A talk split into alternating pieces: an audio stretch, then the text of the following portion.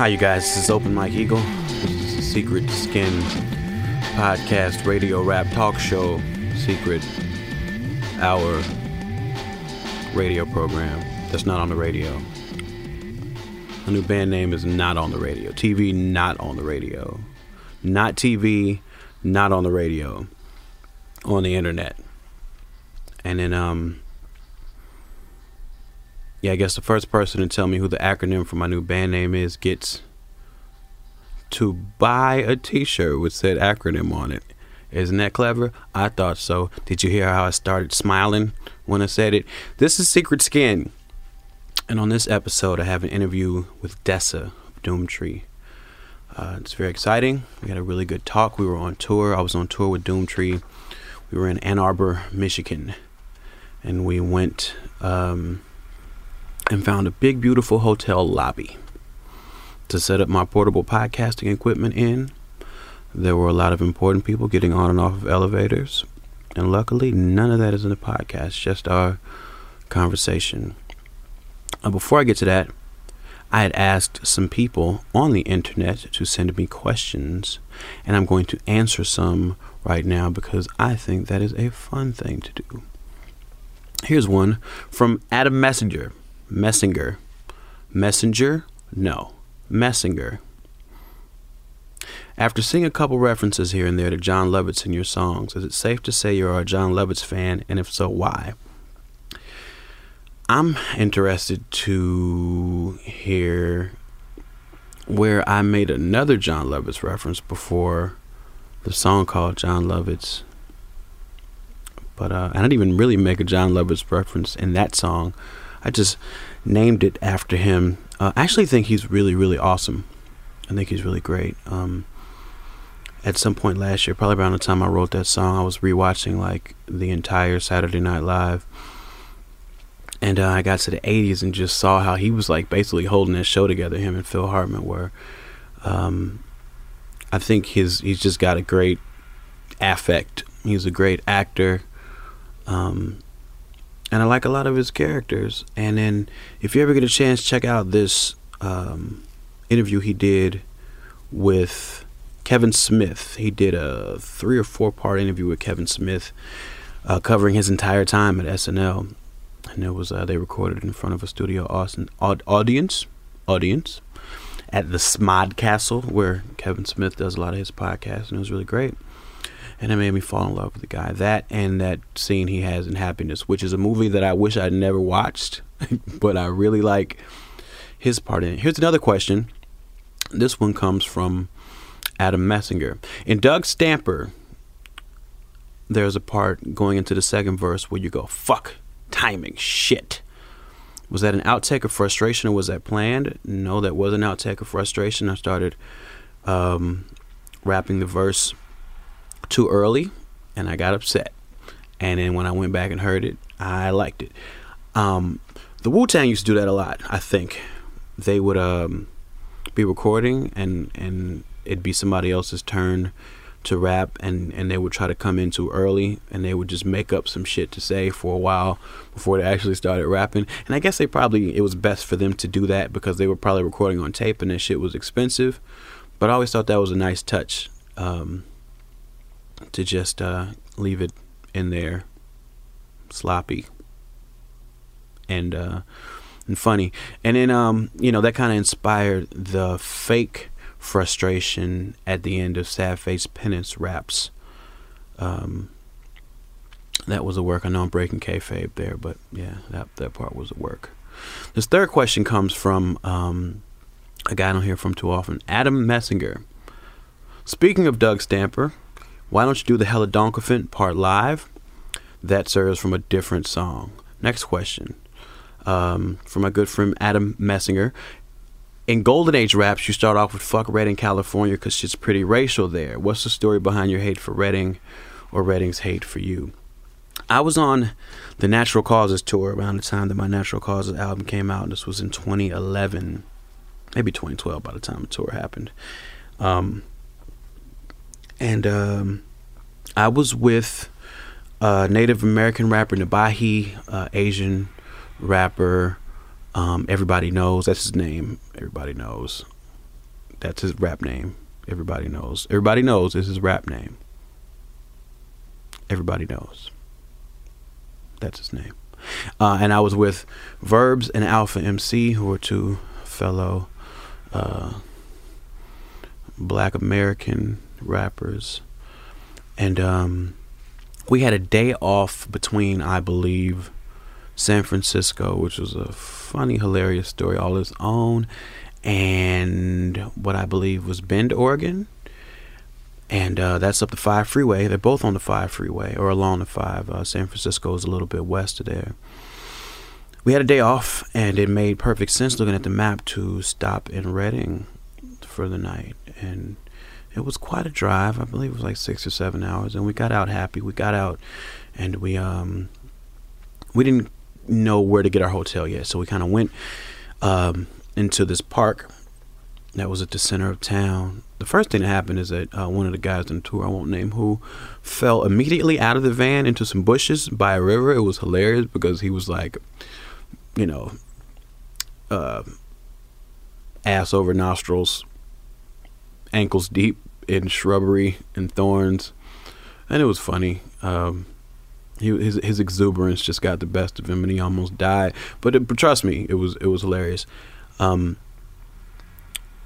but it wasn't the shrubbery that was racist. Uh, we ended up walking uh, through the park, and we were kind of getting some weird looks from people. We didn't really kind of know what to expect, and we got to like look like to be the areas downtown, and I was looking at one of the storefront windows and I saw a um I saw a radio station and on the radio station there was a big poster of their logo and their logo was a map of the world with crosshairs aimed directly at Africa. I believe I'm making the same face now that I made when I saw that. My brows furrowed down to my lips. Um, so that was, you know, big, huge red flag number one. And then, um, I think at that point we had split up the group a little bit, trying to find food or trying to find a hotel. I didn't remember what, but by the time I reconvened with the other two, it turns out apparently um, someone had pulled up next to them rolled down their window and yelled niggers and sped off. Uh, so we left Redding, California, I believe, an hour or so after that. And um, I, for one, will not go back. Funny thing is, apparently, one of us moved there a couple years after that because that's what happens sometimes. It was over a girl. Anyway, um, I have another question. This time from Adam Messinger. On Sir Rockabye are the tracks middling and or Meph's lament about anyone in particular. Middling is a uh, diatribe against mediocrity overall. Meph's lament is about a journalist who wrote something that I didn't like in probably 2010 or 2011. I was really angry in 2010 and 2011. It had to be 2010. Um, yeah, some journalist wrote something about how gangster music was like inherently better than non I'm sorry, gangster rap was inherently better than like non-gangster rap. One of those authenticity things. And I remember the guy's name, but I won't say it because that would be petty, maybe. Anyway, I didn't like it. Um anyway, that guy seems to be an okay guy, I guess. I don't know. He, you know, some people have misguided opinions, but he's said some. He's written some nice things about some friends of mine, and so um, I guess that's all right. I don't know. I don't know. The authenticity thing is something I really have a deep-seated issue with because I believe that a lot of times when people are saying that, they are um, attempting to like um, I don't know. It it devalues my experience as a Black American. I feel that I feel what they're saying is that the gangster rap is the only authentic rap because the the that's because the rap that comes from a certain type of black experience is the only type that matters and i think that's a very problematic thing to say and i hate it and I want to kill people when to say it because I am a closet murderer. anyway, um, this last question comes from my long lost friend Adam Messinger. He says, Who is your current favorite wrestler? And who is your favorite wrestler of all time? If there were a wrestler or wrestlers you could omit from history, who would you choose? Way to fit five questions in one. Who is your current favorite wrestler? Probably Dean Ambrose. Who's my favorite wrestler of all time? Um, I'm gonna go with Ric Flair if there were a wrestler or wrestlers you could omit from history, who would you choose? That's a really good question. Who do I think is completely useless? I'm a humanist um, by philosophy, so um, I don't know if I could omit somebody from history. That seems super mean. I feel like everybody, you know, was trying as hard as they could.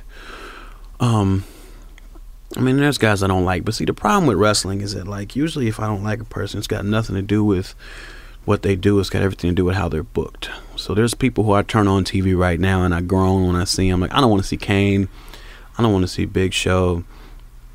Um, they're very talented guys, though. You know, they busted their ass. They've been main eventers. They've been world champions, and and um, they're good at what they do. It's just not exciting or not fresh. And um, you know the booking, the programming of how of how wrestling is plotted a lot of times um, brings about a certain staleness in character.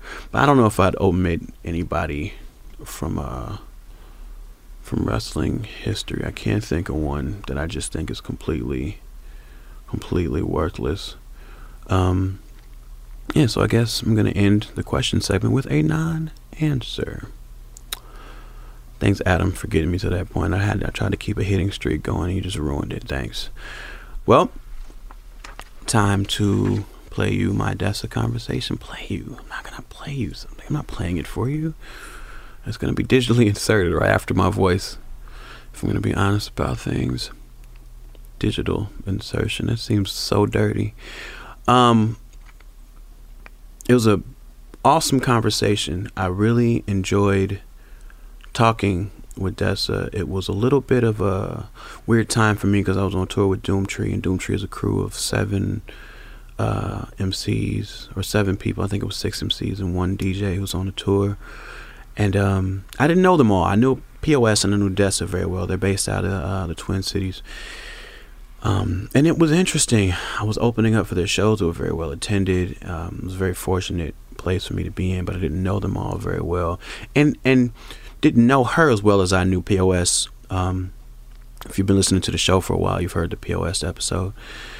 Um, and it was interesting to have a moment to kind of connect with her and um, get deeper into what she's about as an artist and, and, and who she is as a person.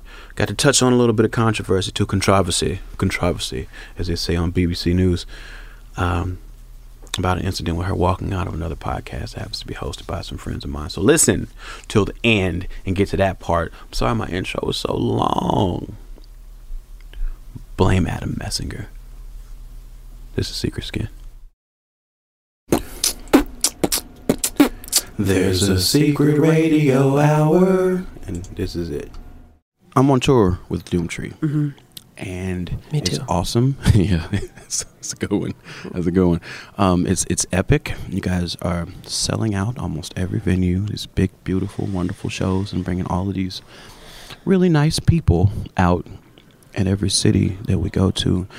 So it's been interesting for me um, because you guys' group dynamic is uniquely intimidating in that it's not intimidating on a personal level. Like, Unpack that.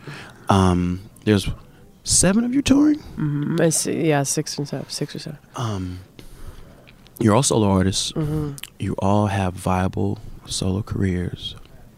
You all have been together a long time. Um, you guys are traveling in close quarters. Usually, green rooms are in close quarters. Right. There is little to no fighting. I think it's amazing that you all are able to manage egos as well as it seems that you do. Has that been Mm. something that that has been a project? Has that been uh, a process over time? Is that even true, or is it just yeah, right, that right. way? I mean, I think for a rap crew, I think we do do a pretty good job of managing Yeah. egos. You know, Yeah. um, if we were a cribbage team, you know, that might be less true, right? I mean, we're in an industry that's like notorious for divas and divos. so I think we do a pretty good job. And I think, to be honest, like on the occasion where one of us is graceless, hmm very often we hear our own sentence rebound off the walls, realize we were graceless, and say, That's beautiful. uh, not always, but you know, um, I'm a dick. Uh, let's start the conversation again. You know, but it is challenging when you've got so many of us to like. The hardest part is figuring out equal representation. You know, whether it's on a record. Exactly. How do we all get our shine time without making all these songs? Fucking hate Right. that song. You know. It's kind of amazing, like because I've learned in my life, I do not like collaborating. Yeah, me neither. I do not like. You don't. Not really. So how do you how do you do it? I mean, How do you make it work I- for you if you don't like it?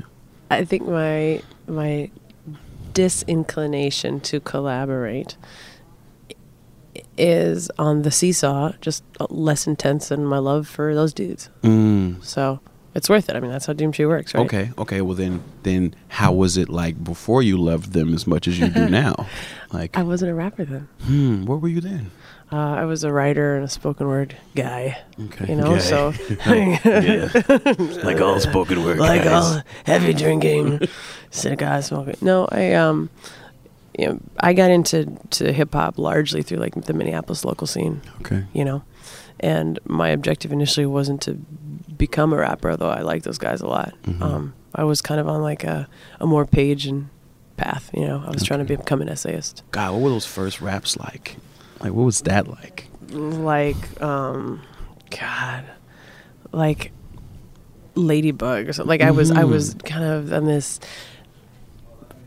80% indie hip hop, like 10% neo soul Yeah, yeah, tip yeah. or something, or I'm, you know, just kind of using those like really ridiculous registers of your voice and, and doing, you know, writing songs that sound like they'd be good kind of, I don't know, background party fodder. I would think I was just essentially learning like how do rhymes work? What's an Mhm. internal rhyme scheme?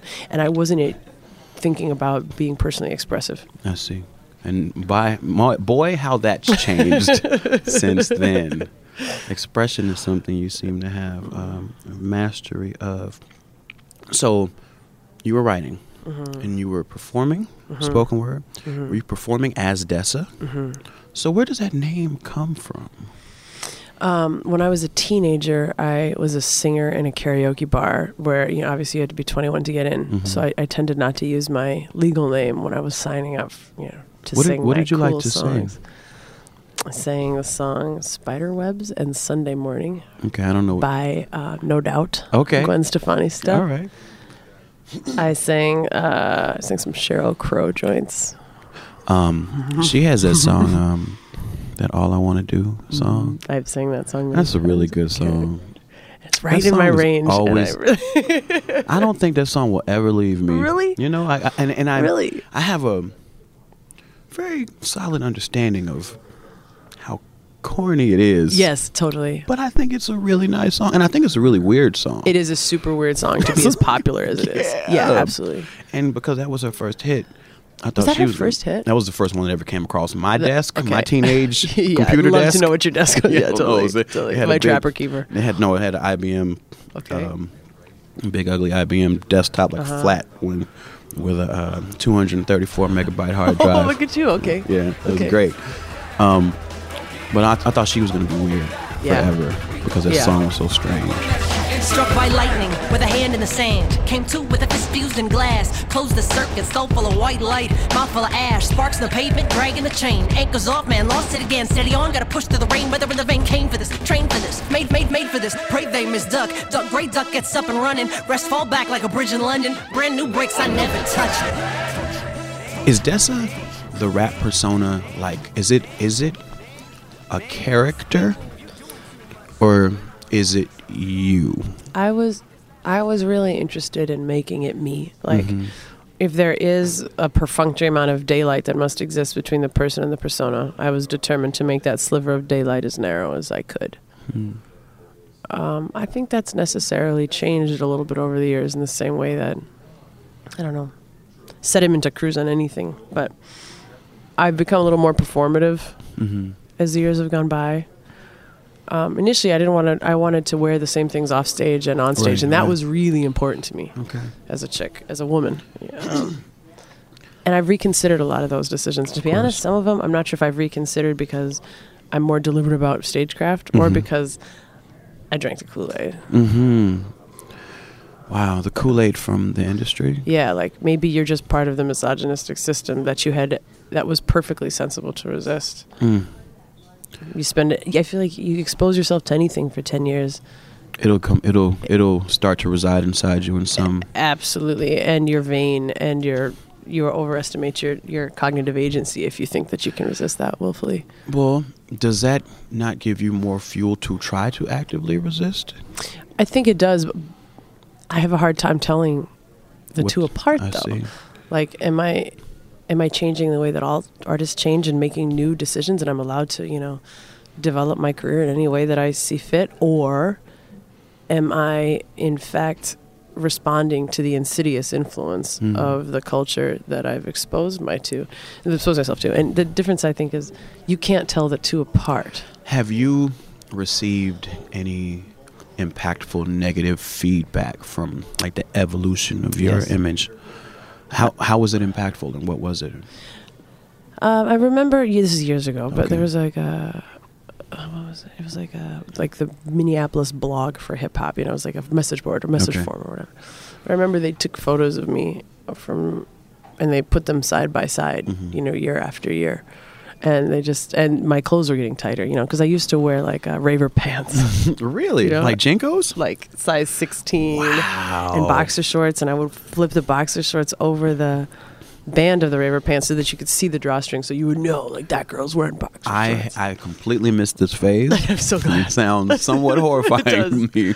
And I was like, you know, I was on some double XL hooded sweatshirts, you know, Wow. um, so that a lot of times before I rapped, if my head was down, no, you couldn't tell if it was a boy or a girl. But you've continued to Mhm, I have. evolve. And are you still getting that kind of feedback? Or people kind of along for the ride? Like, because I know you have a a solid, sizable fan base of your own outside of Doomtree. And I imagine um, a lot of those people probably watch you very closely.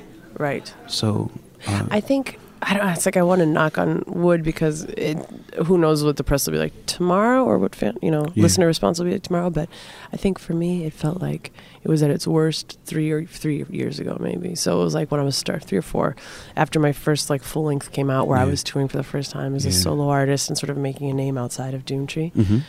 um, from listeners and from the press. Sometimes the questions got pretty dicey for a while. Okay. But for the most part, I feel like I've been lucky enough to have a pretty intelligent and discerning listenership who, when they don't like something, their first impulse isn't to lambast me. They'll Mm. talk about it. And a lot of times, to be honest, they just won't mention it if they don't like it, which is an insane courtesy from I mean, listeners you know, in the hip hop world. And it's so surprising, and not even just in hip hop. Um, an artist, a female artist with an image as commanding as your Mm. own, as your stage presence and everything. Um, I would imagine it inspires lots of people, and in that inspiration, that thing would happen where they try to take a little bit of ownership of it. Mm. So if Mm. anything changes, then they flip out, you know. And that's just really That's fortunate that you well, s- haven't. That's well said, and it may be that I'm not quite. You know, it may be if I'm lucky enough to to continue on a you know on a career path of growth, that that's something that I'm headed for. But I feel like right now, so much of what what we all do is so clearly part of like an underdog tradition to so many people. Wow. You know, I mean, just being you know being indie, like you drive your car around Right. right? Right now, it's this hotel where we're sitting in a mezzanine. You know, there are five people sharing a hotel room to shower, and this is the like bougiest, awesomest tour we've ever been on. Right.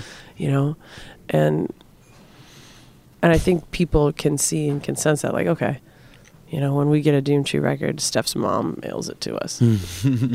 so I think that there's like a little bit, there's a margin of error that people are willing to accept. Well, in that case, then, is there any danger of Doomtree getting so big that it alienates? I mean, sometimes I worry about that, like, 'cause my my objective is to, you know, I want to take this thing as far as it'll go. bef- Absolutely. before I'm asked to change it so meaningfully that it's not what I'm championing. Right. So I don't want to get big at any cost. I'm not interested in that.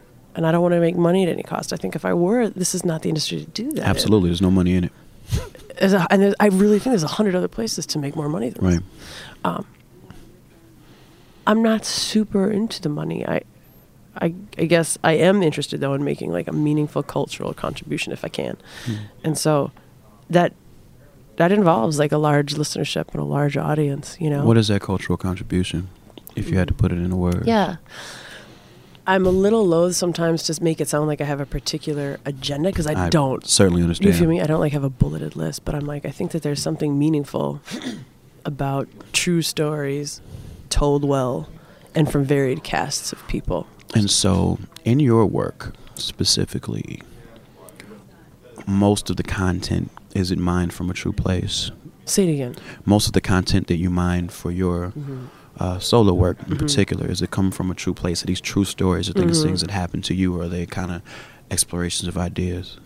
I would say anything that sounds like it could have happened Probably did. ninety percent of the time. did. So if there's a talking raven, you know, th- then uh, that's an act of fancy. But right, so you mean to tell me that really? Poe not notwithstanding. Um, but yeah, I feel like anything that sounds like it could have happened usually did, um, with the caveat that I'll I'll change small details enough to make sure that I'm obscuring the identities of the people that I'm writing about. Not to them; they'll usually know. But I don't want to throw fam under the bus. It reminds me of uh, your song "Dixon's Girl." Yeah, You have a line about not having met too many females in the industry that you like.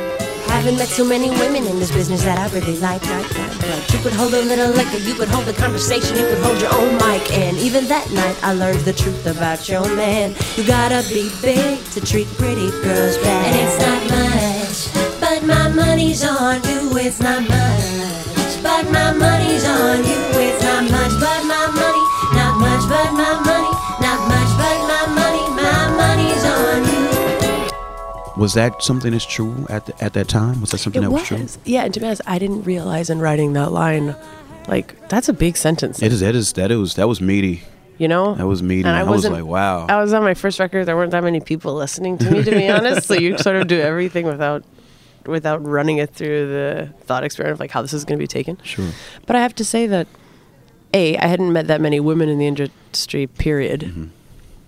But yeah, there hadn't been very many with whom I'd connected up until that point. And I met this woman in a bar during a snowstorm in the South, and it was the worst show probably either of us had done in years because it was in the South, and we were having a glass of wine for the show, and the TV above the bar said that people, after an inch of snowfall, had started hoarding bread. Wow. And so we both went, "This isn't a win."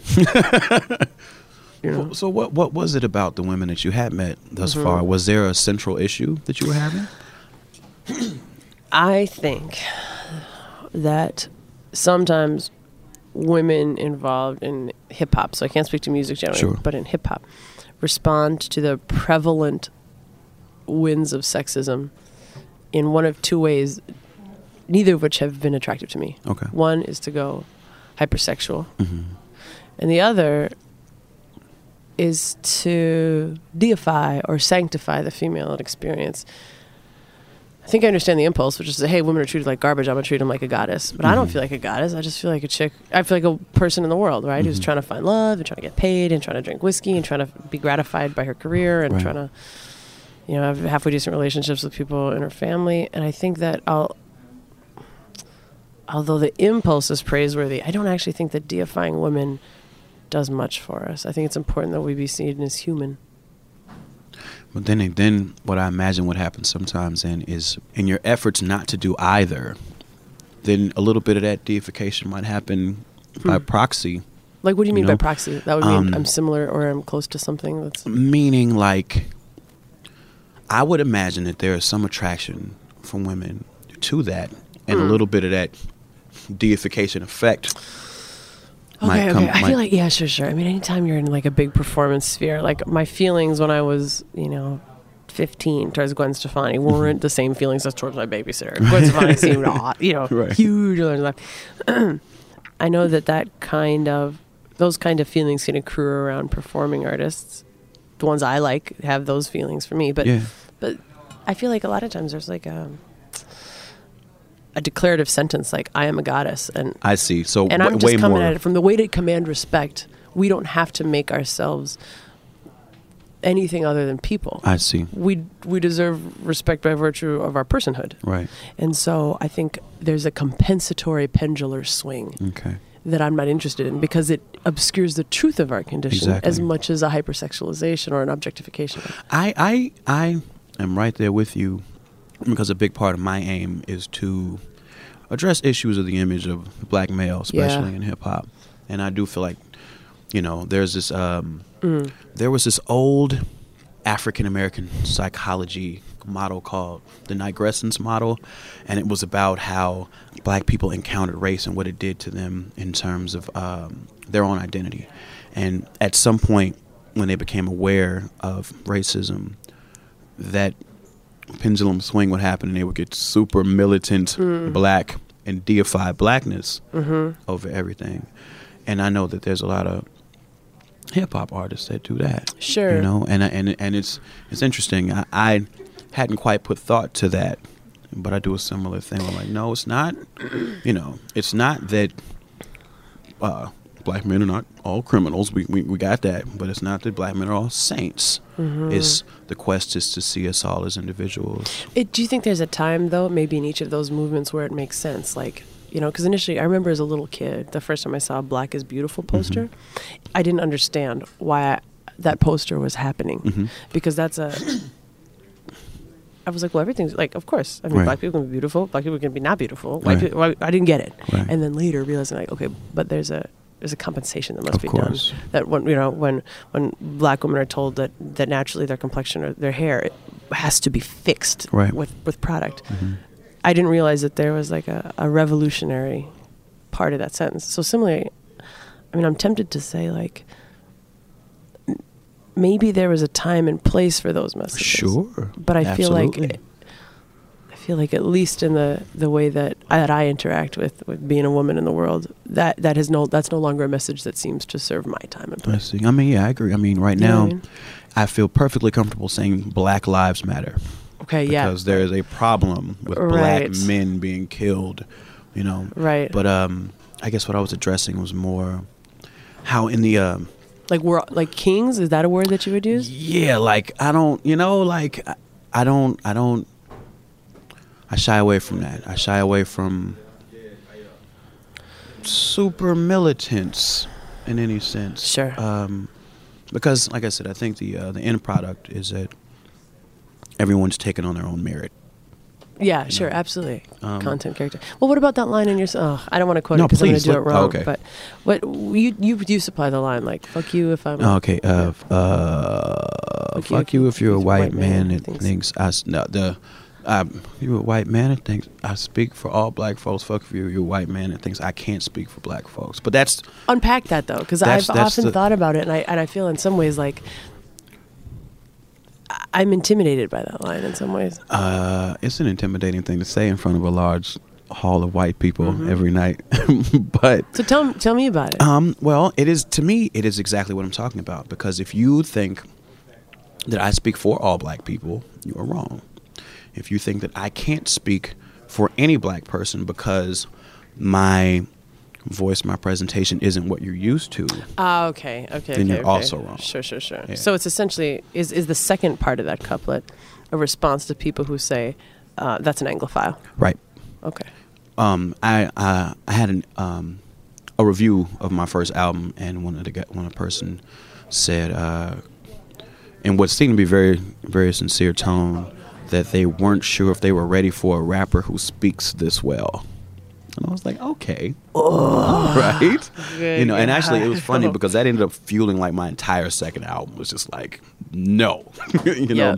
to that. But yeah, Yeah. um, Do you get the word? Let's see, okay. One of the most complicated parts of rap interviews on programs that I might otherwise really admire mhm. is the couched insult and exceptionalism in a compliment like, now, Mike Eagle, uh, o- Open Mike Eagle, he is one of the most articulate rappers Uh-huh, yeah. that we've had the privilege of Dude, speaking I don't to. like any of that. You I don't like. I don't like. This is rap for people who don't like rap. Yeah. I don't like any of that. because it's a compliment to you personally at the expense of the entire genre. And and, and it that you absolutely. Um, I think it validates this um, this this thing where people just don't look into it. Yeah. You know, they Yeah. they see one example of something, they want to latch on to that, and then say that everything else is not worth looking into. Yep. I think that's really unfair. You know, because I think more often than not, I'm the person getting looked over in that. You know, in, in Mm. other senses. Um, yeah, I think it also allows you to maintain an a, an uninformed opinion, that's exactly what I mean. even when you're confronted with That con- is- contrary evidence. That is exactly those are the words I should have used right now. those right there. But yes, it, it excuses their own misinformation Yeah, and yeah, yeah. perpetuates it because oh, it's just you. it's just an exception. you know. Don't worry about it. Yeah.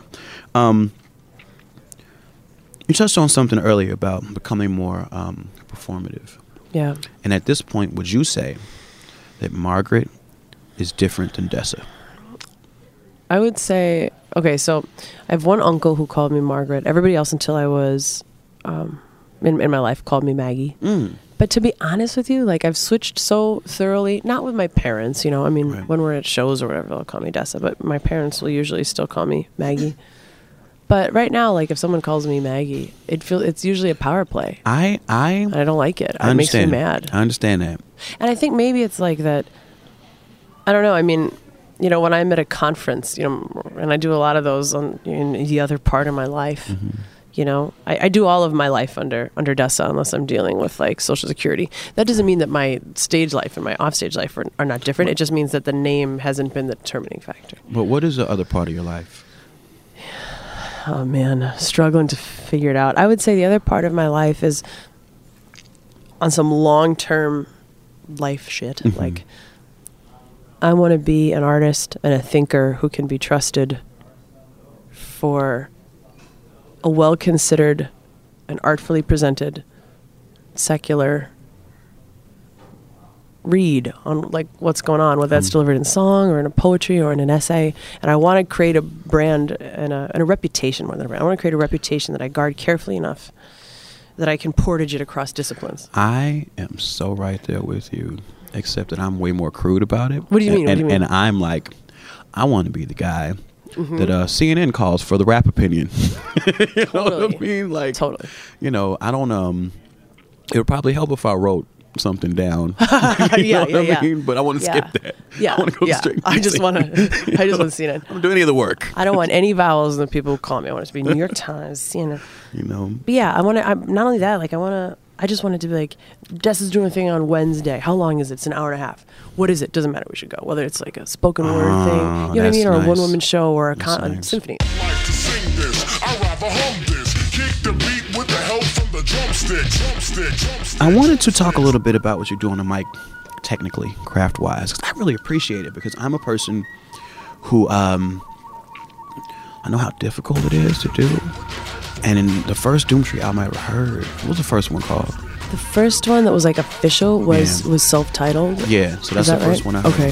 This is not a promise, it's a threat, a cigarette to your balloon. You the gossip broken tape, I rock the room, say it's a nose job. Isn't she got it, cause she needs somebody. I'm paying dues and red blood and borrowed money. Some me if you can, let me see your brand plan. A low budget production, bandana glamour on a hand cam. Let me sign your poster, strike a poser. Sleeping in my armor while you're sleeping on your holster. It goes get money, waste. And I remember your voice was like, wow, really cutting. Because a lot of the guys' voices, um, it's not that they sound the same; they don't sound different enough necessarily. Maybe at that phase, I think now like there's a, The a lot were- more, yeah. Mm-hmm. uh, a lot more differentiation. But to me, you took a lot of time to shape what you do. Like you're, you, you listen to Chance the Rapper. Mhm, A little bit. yeah. Now, he's a person who struck me too. And it was like I had a very similar thing when I first heard you. I can hear when him, and he's a Mm. person who writes a rhyme, Uh. Memorizes it, and he probably he sounds like he probably performs it twenty times before he gets the melodic take Yes. that he wants. Because there's some songs that I have that I don't really even know how they're supposed to go until I, I performed them yes. a year, and I'm like, oh, Yeah. that's what I should have done. Yeah. You know, but you seem to have a lot of that too. Like your your uh, your confidence and melody seems to be really strong. And maybe just that, like, I'd, I'd initially come from like a more singing Mm-hmm. environment. You know, my, my mom was a really good singer, and when I was little, she would, when I whenever we were driving around, she'd always, okay, she'd sing along with the radio, and she'd say, okay, now your turn. And the challenge is always to like try to find a harmony line or to try Oh, to, okay, you know what I mean? And like the weirder that you could get, the further from the main vocal line and still be Right, musical. Like that was what mom was Oh, that's into. nice. Yeah. So, do you do a lot of your own layering on your music? Cause Yeah. Mm-hmm. Because um, I know you tour with Aby. Does she collaborate with you in the studio as well? Only a little bit. Like so far anyway, I'd um I'd done all the background vocals and all the harmonies on. on It sounds records. amazing. Thanks, man. It really does. It sounds like there's more than one of Yeah. you in there, and Yeah. that's, that's pretty impressive. I think there's 16 on some songs. There's a lot of little tiny, you know, little tiny lines. so, and I, and I think in part, like I like, I like big harmonies. I like choral stuff. Yeah, yeah, and I was yeah. just the cheapest singer that I could Yeah, find no, who was I- willing to sit in the city. I have a line it, in so. song where I'm like, uh, oh, I can't remember it, so I fell down. But it, That's but yeah, it awesome. mine. Yeah, but it was something about how like I like to do one take. Uh, of rap and then do 47 Yeah. singing parts. Yeah. you know what I mean? Like I don't like to put anything really on my verses to keep my verses very naked. Clean? Yeah. Yeah, And then okay. um yeah, and like all of these tracks for Mm-hmm. the choruses, you know. Yeah. Um So do you do like, do you have an interest in doing just totally sung material? Do you, do you call yourself, if you had a business card, does it say MC? Does it say rapper? Does it say vocalist? Does it say artist? Does it say musician? Does it say CNN The correspondent? one, the one, the one, uh, CNN correspondent. Uh-huh. The one that I'm most comfortable with is like hip hop artist. yeah. Okay. Yeah, and it's just vague enough. Yeah. I think. Yeah. Okay. Um, I, I have some songs that are mostly singing. Mm-hmm. you know, I usually put them near the end of the album. Sure. But uh, Well, okay. I Which ones do you like consider that. mostly singing? Um, like- none, none of the ones I really perform. Well, no. I got your records. Like, Uh, I have a song called "Death Made Black" yeah. Okay. that I think is, you know, I consider like I rap in the beginning of it, but then pretty much sing the rest of it. I have a song called "Bright Green Light," which Yep. is mostly singing a little. I guess. I guess to answer your question, no, I, I haven't. I haven't done that yet, but I, sh- I don't. I don't know. Um, Well, partly what, the reason I ask is like, I don't know what the difference is, and maybe if I were like a, a voice teacher, I would. But I think that line is sort of blurry to me. Like, if I Uh-huh. write a song that has three notes in it, is that a rap song? Do you know what I mean? Yeah, yeah, and yeah. if like is singing just rapping with very with a lot of notes, and is rapping just know- singing with very few? It's interesting. I, I sometimes have to do a thing in my head where I'm performing and I know a song so well that I have to make myself not sing it. I have to figure out ways to drag it into Back into rap. Yes.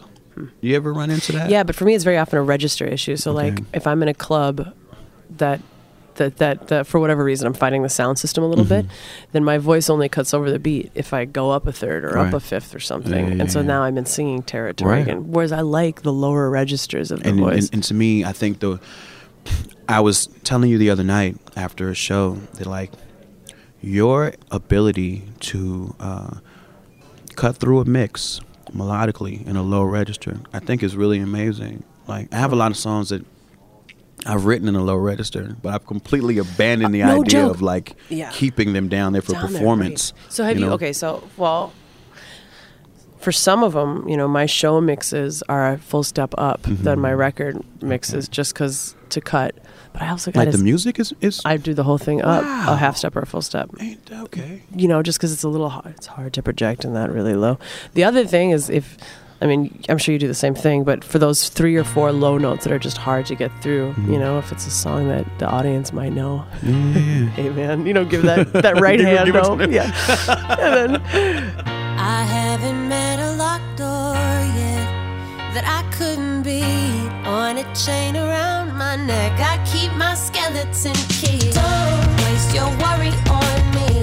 I always find what I need. Come and go as I please. I've got my skeleton key. Don't waste your worry on me. Wow, you're doing pretty good here. are we? And the battery hasn't failed. It is where the battery's holding Okay. up. Okay, It I'm, is- ju- I'm celebrating that with a second shot of whiskey, so I'm listening, but there's gonna be. I, I I appreciate your point, and um, I would like you to pour me another as well. Got you. Um, I did want to touch on the uh the shots fired incident. Hit me. Thank you so much. Shots fired. Gate. Okay. I did shots fired. Yeah, shots gate. while we take shots. Um, Uh-huh. So you were recording an episode of Shots Fired Yep. with my buddies Jeff Weiss and Nocando, and uh, it is so funny because when I think about this incident, Mm-hmm. I almost think about it like it was something that was told to me, and I You didn't forget that I was sitting there. Yep. you know what I mean? Yep. And this is the reason why, because while it was happening, um, I was kind of aware, but then um, it didn't really fully register with Really? me. Really, in real time? No, it didn't. Um, In that moment, in that studio, recording that podcast, you were being what I would say offended. Is that Uh. yes, the right that word? would be true. Um, yeah. and then when you got up to leave, I believe you said it was because you had somewhere to go or something like that. And I didn't I didn't know you well enough to think that it was anything other than Then I had a pressing appointment. You know what I mean? Sure. Like I didn't Sure. I didn't I didn't have that familiarity with you to know where your public face was. Right. You know what I mean? Right. And and it wasn't that you were gonna pull me to the side at that point and say We weren't anything homies like that. And you're- and obviously- Exactly. And and that's and so like I think Jeff told me later. Like I was like I was riding home and Jeff was like did you know Dessa was upset? Like, no, I had no idea. Like, it was an email or something or what? Mm-hmm. And I'm like, what? And then it's tripping me out because I'm going to play a show with you that night. you That's know what right. I You got exactly two hours like, to process it. Wow, this is uh, this is nuts. So, I mean, wh- how do you describe what happened? Okay, so initially, because I knew we might talk about this, so initially I was like, I should listen to that podcast so that I remember exactly what the deal was. And I just didn't want to. Mm-hmm. I hear you. I just didn't want to. In part because it wasn't one of those kind of like I've walked out of two or three interviews in my career, and that's it. I walked Mm-hmm. out of one with, I think it was Riff Raff, and uh, one with.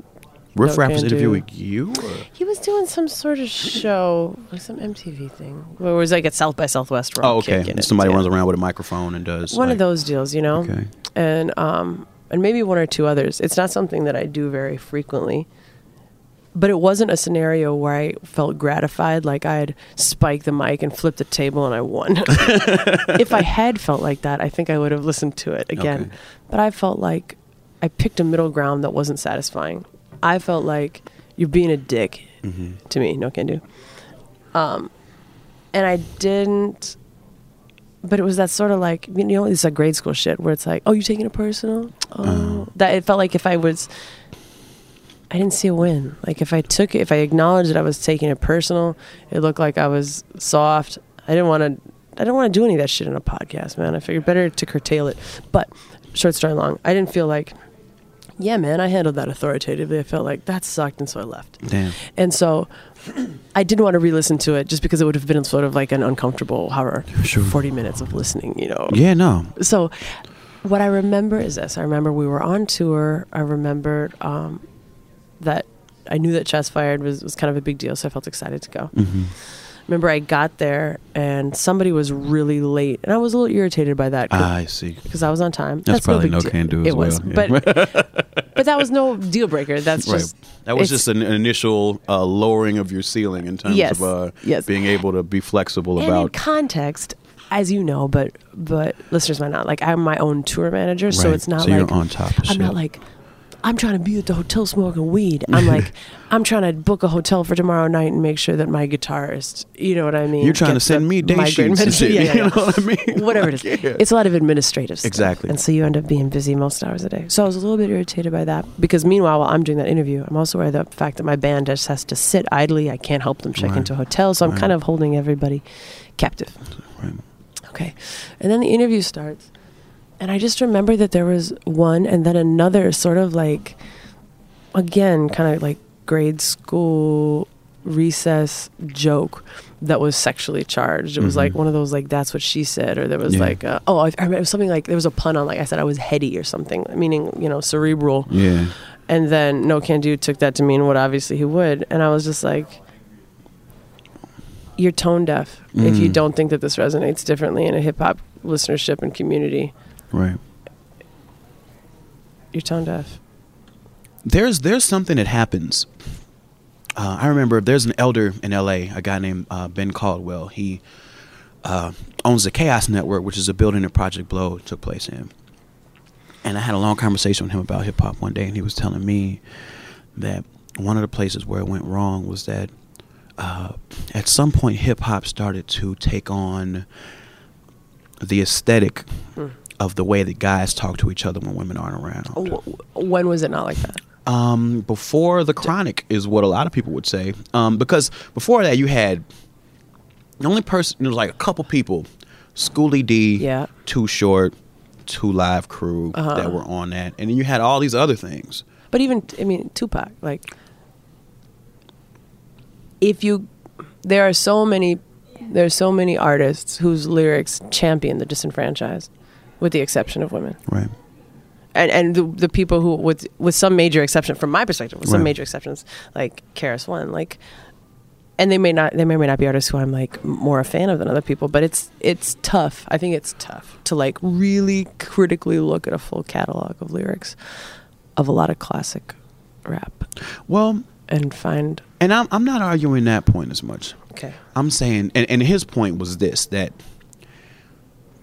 um, from the Chronic onward, basically, um, like that was the first probably big mainstream rap album that was super misogynistic. Where like mainstream white America bought into this too, and consumers seem to start to choose that even more at some point to the to where I think that more than anything has contributed to this culture now where people are thinking of something as hip hop.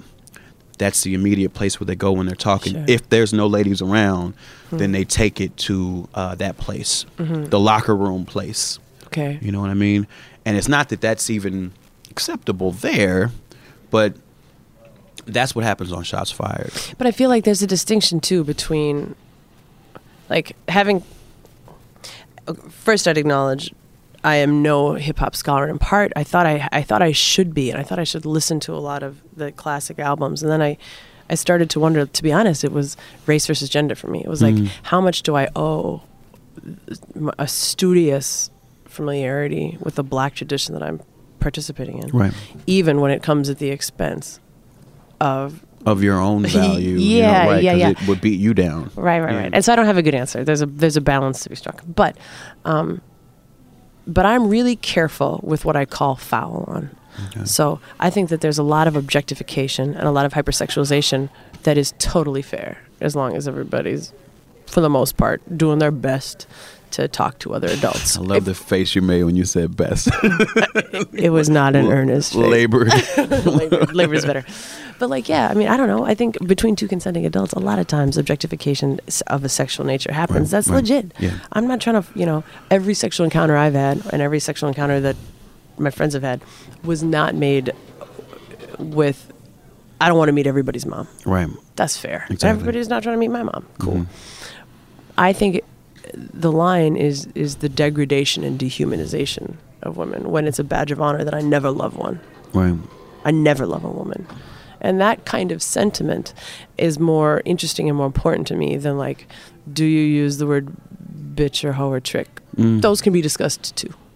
But do you treat women as a social currency in a way that undermines their fundamental humanity? Right. Meaning, I'm so fly that I can mistreat even a fine woman and know that she is expendable and there's another one behind her and mislead her in doing so. Wow. And I think that the women as social currency is a is a very prevalent theme. I agree. You know. I absolutely agree. So that it locker is. room, like I hit that. She's fine as fuck. No, that, no, no. That, but that doesn't bother me as much. I mean, girls talk the same way. That's part of, you know what I mean. It bothers me though, um, because in a sense, it's like, who are you really? You know, Like, okay. if if if who you are is so relative to who's in the room, Oh, I you know see. what I mean? see. Then who are you really? You know what I mean? Mm, okay, I do. I think maybe we might part company in that way. In that, yes, I guess I wouldn't like to hear that conversation. I mean, this guy's a jerk. But maybe the line that I'm drawing is, what do I have a personal taste for? Mm-hmm. Is a different discussion than what do I think there's a moral transgression on. Okay.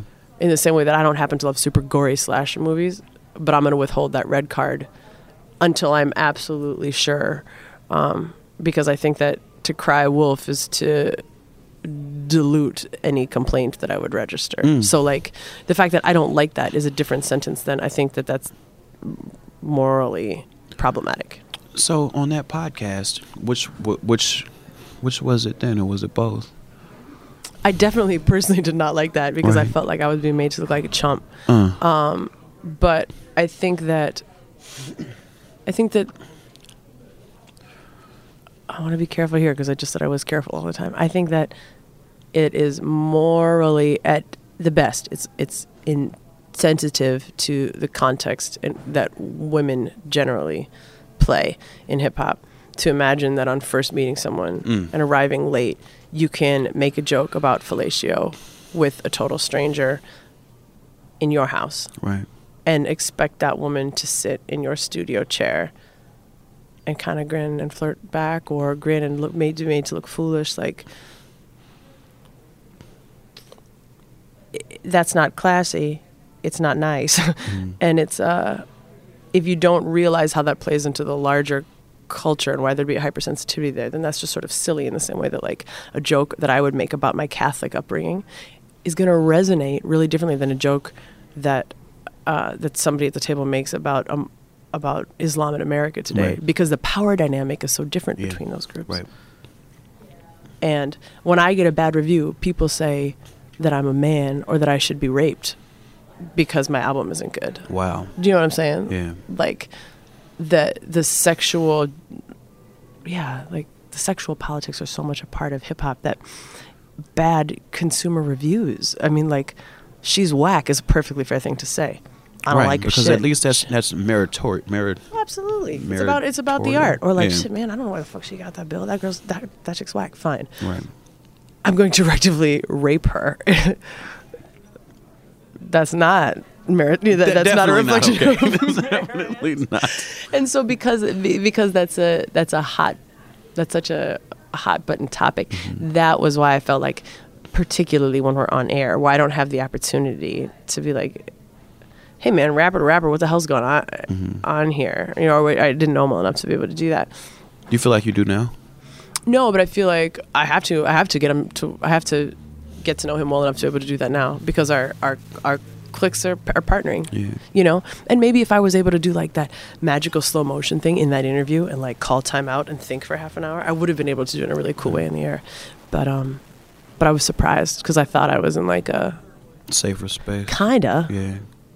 Yeah. i wasn't i didn't come i didn't come collar up in the way that i would be if i even if, If you like were talking to Riff Raff. new york yeah i was ready to flip a chair Right. and i just waited and then i flipped the chair and i left and i went and you know had a snow cone it felt great you know Well, I would I would say, not. I don't know if this would make any difference to you, but I definitely, knowing him, it is. It was more of an insensitivity than a malicious thing Yeah. I believe it. Yeah. And everything else I've I've heard about him since, you know, because afterwards I was like, well, what the hell, you know, just happened? What did I walk into?